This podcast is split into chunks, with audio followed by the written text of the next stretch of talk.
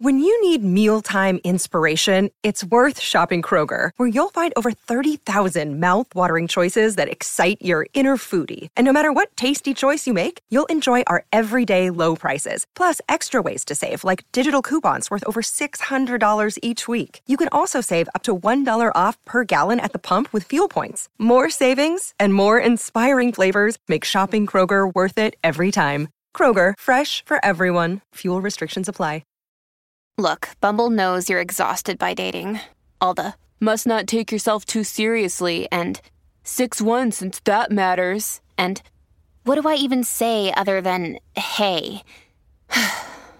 well, that's why they're introducing an all new Bumble with exciting features to make compatibility easier, starting the chat better, and dating safer. They've changed, so you don't have to. Download the new Bumble now. Pod save the Queen!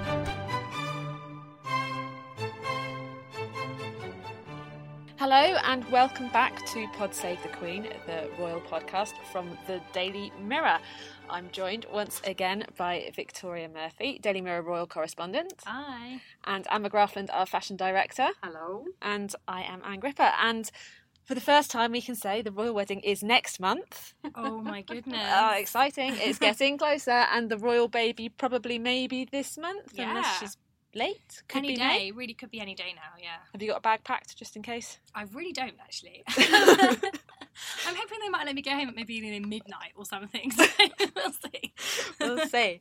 So we'll talk more about the royal wedding a little bit later on. But the royals had a reasonably busy weekend. We saw them out and about at Windsor for the Easter Sunday service. Some people were there, and some people, Harry and Meghan, quite noticeably Yeah, absent. I was going to say we saw some of them, didn't we? But not all of them. So um, the Queen was there at the Easter Sunday service at St George's Chapel, Windsor. Of course, it's a very important um, service for her every year. She always goes. She's joined by members of her family. It would have been really nice to see Harry and Meghan there because that's obviously where they're going to get married. So to see them in their wedding location would have been a really nice moment. And I also think um, would have been very appropriate because Meghan is, of course, she's been baptised and confirmed into um, the Church of England, and this would have been a nice opportunity for her to be seen attending church with the royal family, attending church with the Queen, who is head of the church, and actually cementing that. Um, you know, cementing the fact that she has been welcomed into the faith because we haven't seen her attend church. So I think that would have been a nice thing to do.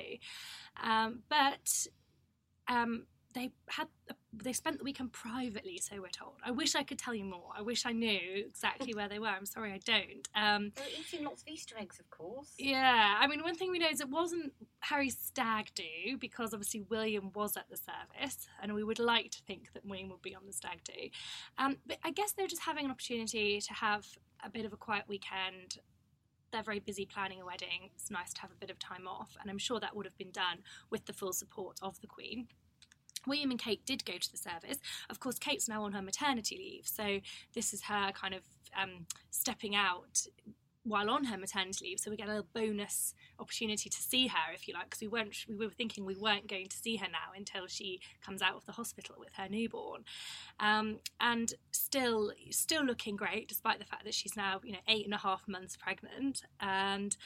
It was quite nice because she met with Zara Phillips, who's also pregnant as well, expecting her second baby in the summer.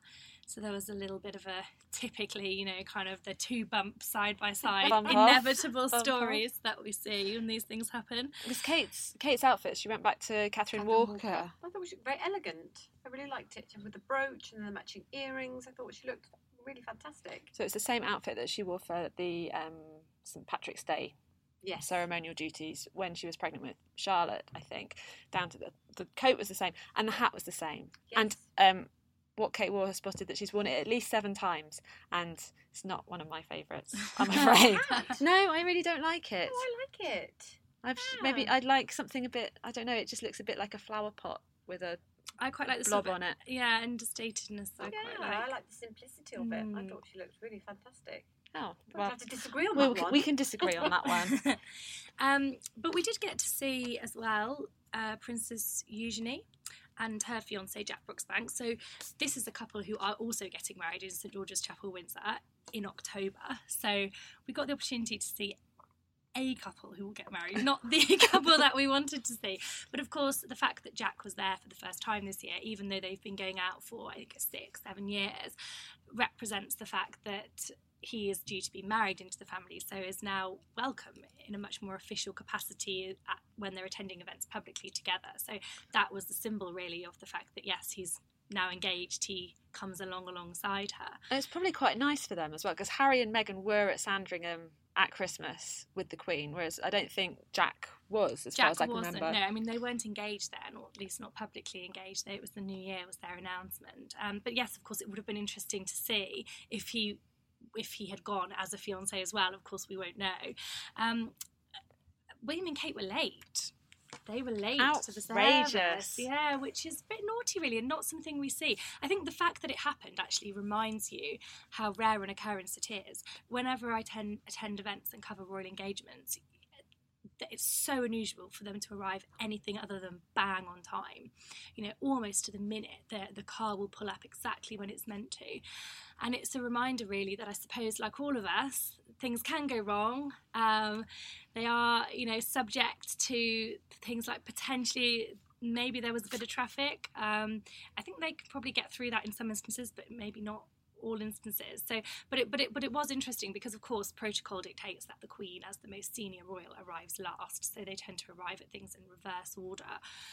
And of course, William and Kate ended up arriving after her. So she hung on a little bit, I think, to see if they would come. But then, of course, the Queen doesn't want to be late for a church service. So she ended up going in, and then William and Kate arrived a, a few minutes later. So They'll have had to be doing the dishes for the Sunday Well- lunch afterwards. I think there would have been at least a raised eyebrow from the Queen when they walked in. oh. um, Eugenie had a fabulous outfit. Well, there though. was no missing her. She was definitely there. So it, was, it looked like little Easter eggs splotched all over It it. did. I thought that as well. So she was wearing it was a very fabulous Oscar de la Renta, it's kind of a coat dress. It was a button-through dress. The top was very plain. When you see it on the on the website available to buy, it comes with a white belt. She also didn't wear the white belt with it. Um, Three and a half thousand pounds worth of Oscar de la Renta dress, ladies. I thought that was quite expensive. She really pushed the boat up for Easter. That's a lot of money. It's a lot of money, I think. Yeah. It's not relatable, is it? I It's mean, not yeah. relatable. and I'm not sure it's one of the. I mean, had it been me, I would have seen there wasn't the potential to wear that lots of times. I think once you've worn that once, you're probably not going to wear it again. I'm not sure cost per wear she's going to get the wear out of that. But I actually thought she looked. It was fun, and I think she looked really good. It's, it wasn't. It was a nice look and quite s- in her in her style. The kind of the length and the black and the colour. Yeah, I mean, let's face it. They they.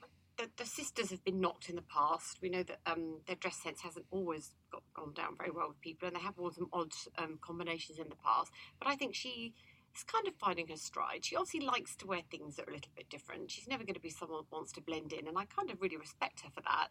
I think if she's going to go for something flamboyant, then this was definitely the outfit to go for. I mean, you can't really go wrong with Oscar de la Renta, can you? No. She did look fantastic, and she matched the hat, to the colours in the dress.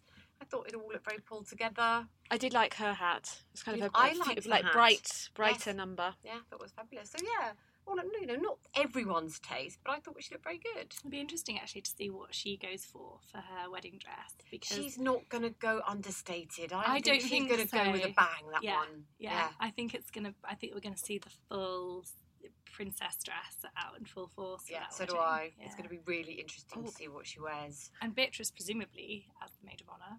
Obviously, nothing's been announced, but we would expect that. I think. So. Yes. Beatrice wearing cream as well. I felt I don't know a bit because we bit awkward because we're looking at looking out for Meghan going to be at the place where she's going to get married, and then Eugenie's there where she's going to get married, and then Beatrice is wearing cream. And Didn't really work. I thought she you didn't like her no. outfit. No, didn't like the outfit. I think the choice of colour was wrong. I think actually on this occasion her sister looked much better, trumped her. And um, Zara went for Seraphine as well.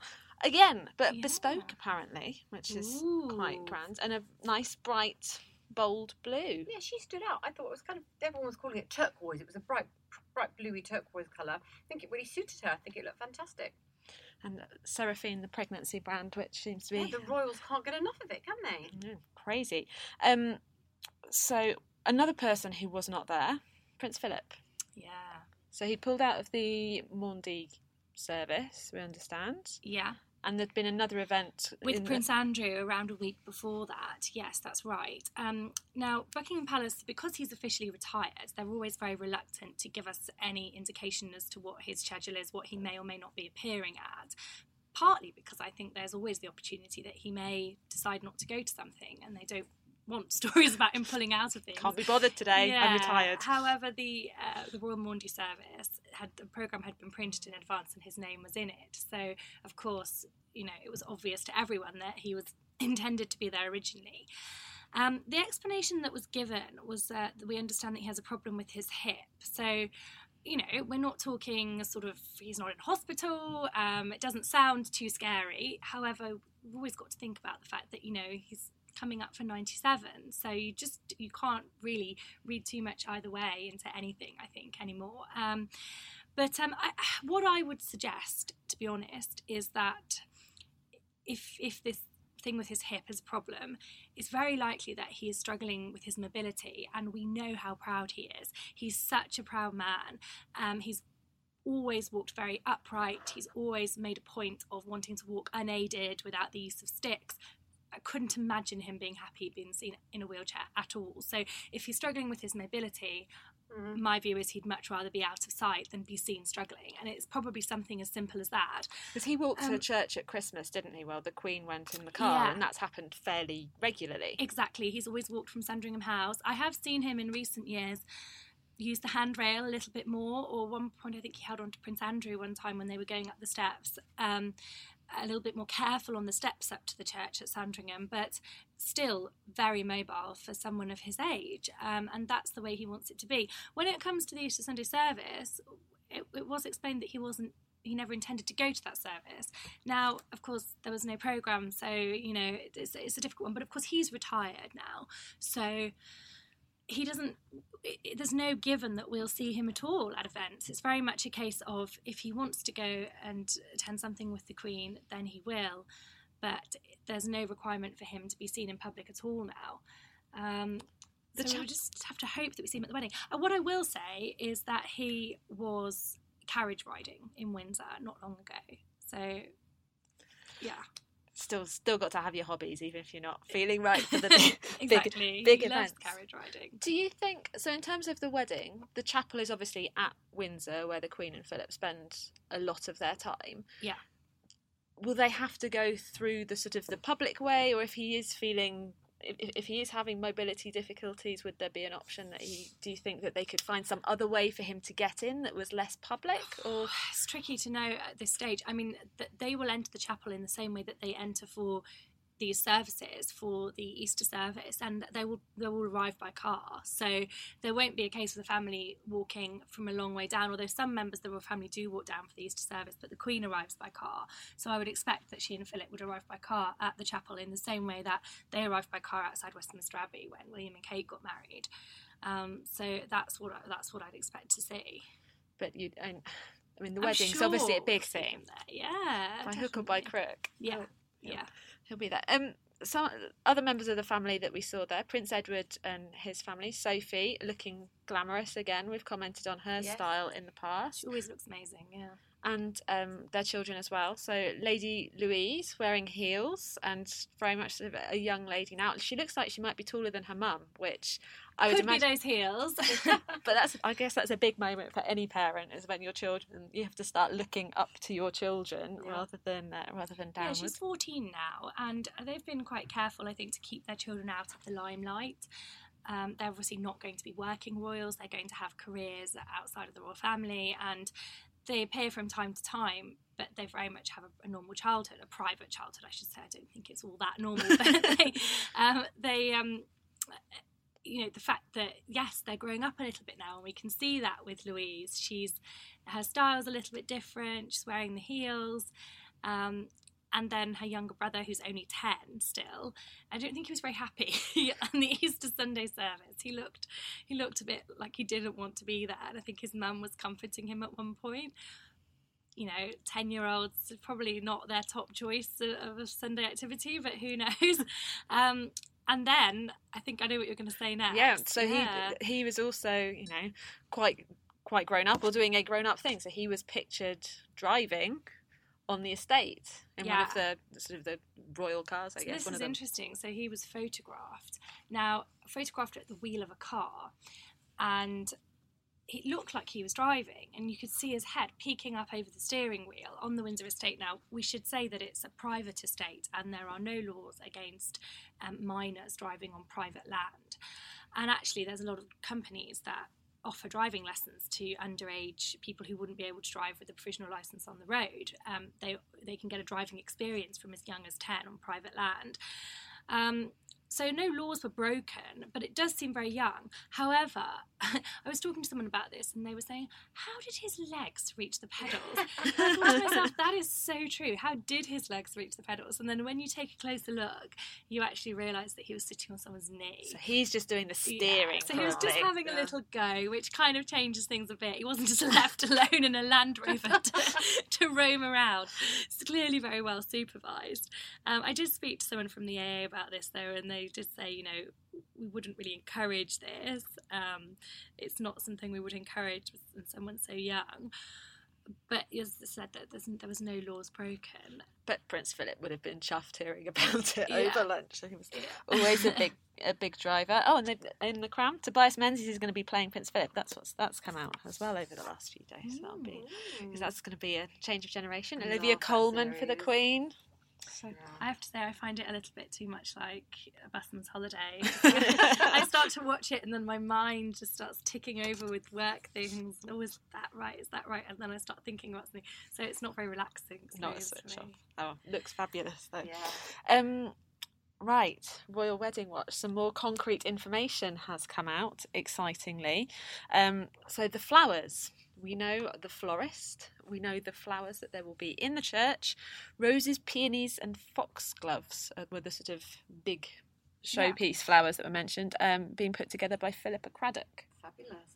Yeah, it's a nice story. I mean, this is part of the um, Kensington Palace is sort of drip feeding us information about the royal wedding now. So we have had the cake maker, um, and now we we've had we've had information about um, last week, which I'm sure we're going to talk about information about the military involvement of the wedding, and the flowers were was a story that they gave to the Sunday newspapers this week. So told people about it on Saturday and said we're saving it for the Sunday papers.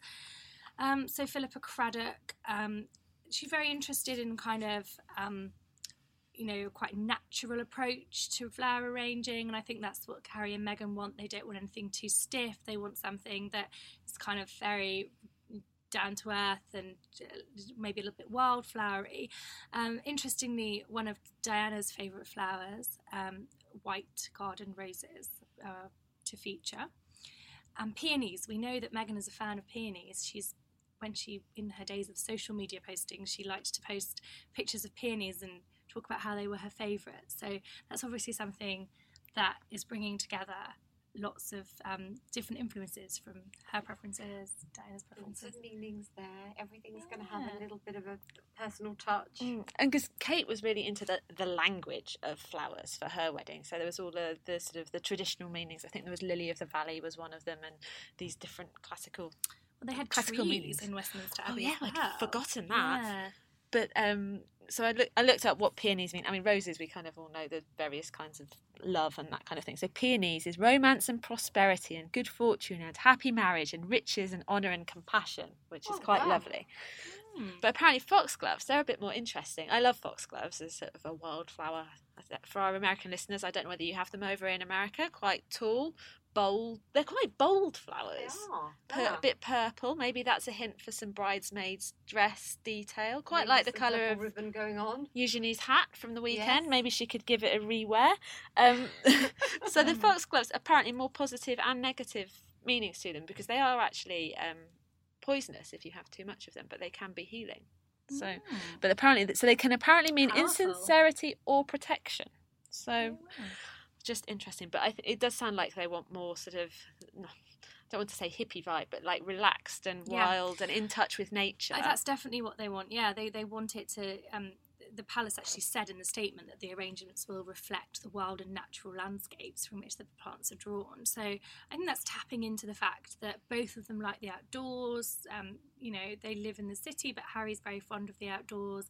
Know, she's a California girl, and she has said previously in her blogging that she will always have that kind of relaxed edge. And even though her fashion and the way that she styled herself has been, she's gone for more tailored things, perhaps influenced by her role in Suits. She's still at heart that kind of relaxed California girl. So I think we're seeing influence of that. Flowers suitable for a messy bun. Ah. Sort of- okay. But the other thing I find Maybe quite some flowers in the messy bun. Yeah. We explore that. That could be ultimate. Yeah. Um, the other thing I find quite funny is all of these little bits when the announcements come, they all say it will reflect them as a couple, which is what everything has Yeah, been said yeah. ever since that initial announcement of the wedding. It will represent them as a couple. So Yeah, you got it, and you could do you could you could you could do that job. So, and then the other thing that I noticed, they were saying there might there'll be some other pollinator friendly flowers, which I presume means like the wildflower things that the bees will like and that kind of thing. I suffer from hay fever. That sounds like bad news to me. Sounds like hay fever nightmare. I think it's all feeding into their, you know, their ethos about sustainability and helping the environment, and that's something that the royal family are very hot on. Is this idea of while they quite clearly have so much, being able to kind of always be seen to be giving something back. So I'd say that's very much what that's about. A decent win for Prince William this week on the ivory ban as well, that he's been campaigning for for a long time. So, Yeah, it's something that's really close to his heart. so preventing the sale of ivory in the UK. So, um, armed forces you mentioned briefly earlier. Yeah. So another another piece of information that we've had in the last week or so is the military presence at the wedding. So um, now this wedding is not a state occasion, and so there's no requirement of any kind for there to be a sort of military presence. But of course, Prince Harry's associations with the military, the military was always going to feature, and it is a big event. So we've been told that there are going to be around 250 members of the armed forces, all from regiments that he has either served with or where he also holds honorary positions. So you've got the Household Cavalry, and he started his military career in the Blues and Royals, and then you've got um, he he holds a position as um, Captain General of the Royal Marines. That's his most senior military position, which he took over from Prince Philip when Prince Philip retired in the summer.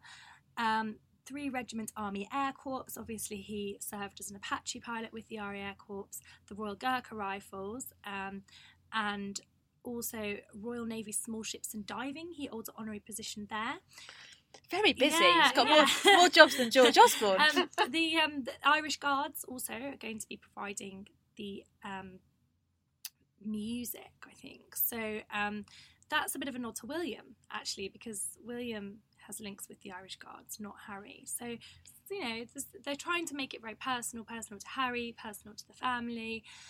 Um, and of course, Harry know he has such an association with the military, probably more than any other member of the royal family. He served for ten years, and he was he always said it was the making of him, and it was the real chance that when he had the opportunity to really be seen not as a member of the royal family, but to succeed on his merits and.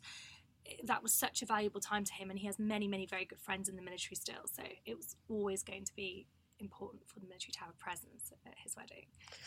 Um, Will he be in uniform? That's Did- the question. He might be, I think. Yeah, I think he very, he very Harry. well could be. Yeah, I'm, I, it would have to be an honorary position because he's no longer serving officer, is he? So it would be uniform with one of his honorary positions. but it sounds like he's got plenty to choose from. So Yeah. There's lots of scope there. I think it's got to be uniform, surely, surely. Um, the other thing oh, I was going to ask: Did we get this similar drip feed of information in the run up to William and Kate's wedding? yeah, we did actually. Uh, we may not remember it as well, but we Just did. all a blur. It was exactly the same, and really that that was the first time that they had done that. They kind of set the tone there, and th- what's happening now is sort of mirroring that. And I think if you remember when William and Kate's wedding was on, it was the first time that they'd started to really properly use their social media feeds, and that was the story in itself. Then, so I remember writing, you know, they announced it on Twitter as though that was the story, whereas now we would just think that's completely normal. Of course, Yeah. they announce everything on Twitter and Instagram at the same time as they kind of send it out on email but it was seen as you know groundbreaking then that they were making announcements on social media. And I guess it also means we're getting closer to when things are actually happening, and it gives the people who are involved in things a little bit more freedom to actually ask people for help or explain why I suddenly need 18 extra people. It's probably a bit of a relief for some of the people who have known that they're involved to actually finally have it out there. And as you say, they're not having to hide anymore. Um, it's also about control. You know, they want to be able to, they don't want a series of they don't want to be inundated with questions all the time from journalists and people saying what's going on with this, what's going on with that. So this is their way of kind of carefully controlling the information and keeping people satisfied with updates. But and also they're writing the story that they want to write. Yes, So exactly. It's, yeah, it's you know being able to control the message. Say we've got this lovely piece of information for you today. We've got this lovely piece of information for you then. You know that's if they if they left a big vacuum, it would be filled with a lot of things they probably weren't very happy about. So Like all the lines out of all of the new books that are emerging. that's about- yeah, very good point. Yes, very good point. so there's various um, people writing writing books cunningly to tie in with the royal wedding. Um, and one, I guess the the big one noticeable this week is the one by Andrew Morton, who obviously wrote the famous Diana book. yes. And this has been serialised in the Sun, we should say. Yeah, so serialized in in our rival newspaper, The Sun. Um, but some interesting extracts that were featured. So I'm going to I'm going to play Jackanory and read to you a little. Are you sitting comfortably? and I'll begin. It's only short. Don't worry. Um, so talking about her ex-husband Trevor Engelson. He went from cherishing Meghan to, as one friend observed, feeling like he was a piece of something stuck to the bottom of her shoe. And she apparently took a blender with her to Toronto, which was a signifier that their lives were a bit separate and she had this other home. She packed it into the back seat of her car, even though it would have been just as easy to buy a new one. It sat on the kitchen counter in the Toronto house, a material reminder that her home was no longer in Los Angeles. And when it came to actually ending the marriage, a wealthy entrepreneur friend claimed the marriage ended so abruptly that Meghan sent Trevor her diamond wedding and engagement rings back by registered mail. Another confirmed that the decision to end the marriage was made by Meghan and had come totally out of the blue. It was such a surprise for Trevor that even at a distance of five years, he can barely contain his anger. Wow. Hmm. Well, that sounds like um, I think it's interesting. I mean, obviously, Andrew Morton is best known for his book about Diana and Diana, her true story. Um, and, you know, that book was so powerful. It later transpired that he had actually been hearing from her, not directly, but listening to tapes of her speaking. And so, you know, straight from the horse's mouth, if you like, he really did have her her side of things, her full view. Now, this book is slightly different because Morton has spoken to, he has spoken to some friends, some former friends, uh, some family members from her father's side, we think. But he hasn't had sort of unfettered access to everyone in her life, and he certainly hasn't had access to her in the same way that he had with the Diana book. Now he's worked with what he's got, so you know he's he's he's got his information that he's got from where he's got it from and put it out there, but it perhaps not as it's not it's not the same picture that we got with the Diana book It's of the the real same inside story. inside. Yeah, No, exactly. he yeah. had the same access, has he? He's coming at it from pretty much the same angle that anybody researching a story about her would come from, I think. Yeah, so so it's a view, but it, is is it really the real real inside view in the way that he definitely did have with the Diana book? So, and that's and that's interesting. And and this is an example, you know, the the, he, the palace didn't haven't cooperated with him. Clearly, they haven't given him access to Meghan or access to the, the family who were close with him. And maybe it would have been better if they had. Who knows? You know, maybe he would have had more to tell from the other side if if, if they had. It's all about that blender. One of the other interesting bits was about um, about Diana and sort of the, the impact that her death had on Meghan and watching the watching the wedding back and this kind of thing.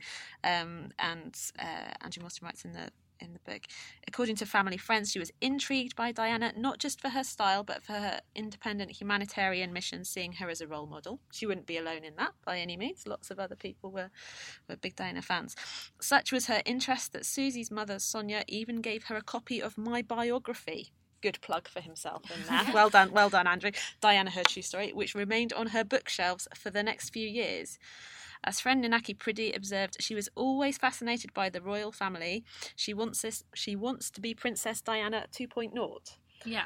See, that's really interesting because in the engagement interview that, that they did, Meghan said that she didn't know anything about Harry, and so. exactly what I was going to Yeah. say. These two stories are not matching up in any form. Except, I'm not sure they're necessarily mutually exclusive because she says she didn't know anything about Harry at all.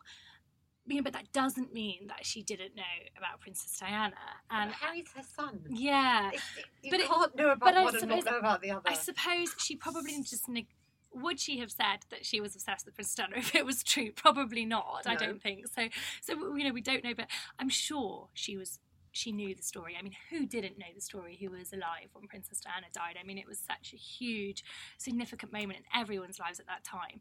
So I'm sure she'd known the story, but that is very different to then following through over the course of the next 20 years with a, you know, an, an interest in every move that her sons make. So I suppose she could have both could be true. I suppose is what I'm saying. I think there's also a difference if you're sitting next to someone who is going to be your husband, saying, "Oh, I knew Prince Harry," as to now, now you're marrying him. Now you know Prince Harry. Like knowing about, you know, you might have known that there was some ginger royal kid somewhere in the world, but not known really what was. Yeah, she definitely. Sorry, knew he Prince Harry. Look, can you tell I've not had my invitation? The level of the level of respect has gone down. now. She She's a royal kid. definitely knew he existed, didn't she? And that's Yeah. you know, I don't think she would have ever tried to pretend that she didn't know that. I mean, maybe she was. Maybe I think she did get quite a few raised eyebrows when she said she didn't know anything about him. I- It would have probably been better for her to have said, "I obviously knew who he was, but I didn't. But I didn't didn't know know, that much much." Yeah, him. which is probably what, what she kind of meant, really. And they're out and about again this weekend. Yes, so end of this week. on Friday they're going to make a visit to um, the Invictus UK team trials. Obviously, the Invictus Games, Prince Harry holds this event. Um, the next one is in Sydney in October, and it's for wounded servicemen and women. And it's a very important event for him. And of course, this will be the first time that Meghan is able to go with him as his wife. And they're teeing up nicely by kind of, you know, drawing attention to the fact that the team trials are on and Invictus Invictus teams are being chosen in the UK. So this should be really nice event for them. And we would expect to see some representation from the Invictus Games at the wedding as well, sure. I would imagine. Yeah, exactly. Via, um, I mean, some of the competitors are now f- f- genuine friends of Harry's, so I'm sure that they will be invited as individuals, and also representatives from the charities that Invictus works with as well will definitely be there. Oh, guest list. Long guest list. I'm not on it. No. to go home and cry. Oh well. Um, right. That's probably enough for this week. Royal catch up. And we can talk again next week um, after their Invictus Invictus visit, and hopefully some more. We could Wedding even have some baby news next week. Who knows? Oh. If it comes early, I don't think it's due to come before we do our next podcast, but we'll see. Yeah, it's um, either an Aries or a Taurus. Oh, okay. If it's after April the twentieth, then it's a Taurus, which is the same as Charlotte. Yeah. It's an and otherwise it's an Aries. Both I, mean, think reasonably stubborn. If it was so really late, could share a birthday with Charlotte, but probably unlikely, I think. wedding anniversary baby, other possibility, Yeah, end of. April. So uh, Definitely. that's going to be a problem with the stag do as well, though. Is William going to be able to go away now with the baby coming? Stag do, yeah.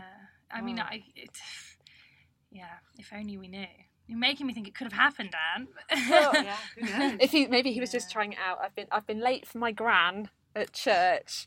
I can totally can totally be away on a stag do when the baby comes. It's totally fine. Anyway, thank you everybody for joining us again this week. If you've enjoyed the show, then leave us a rating or a review on iTunes and do subscribe because we'll be back again next week. And until then, Pod save the Queen!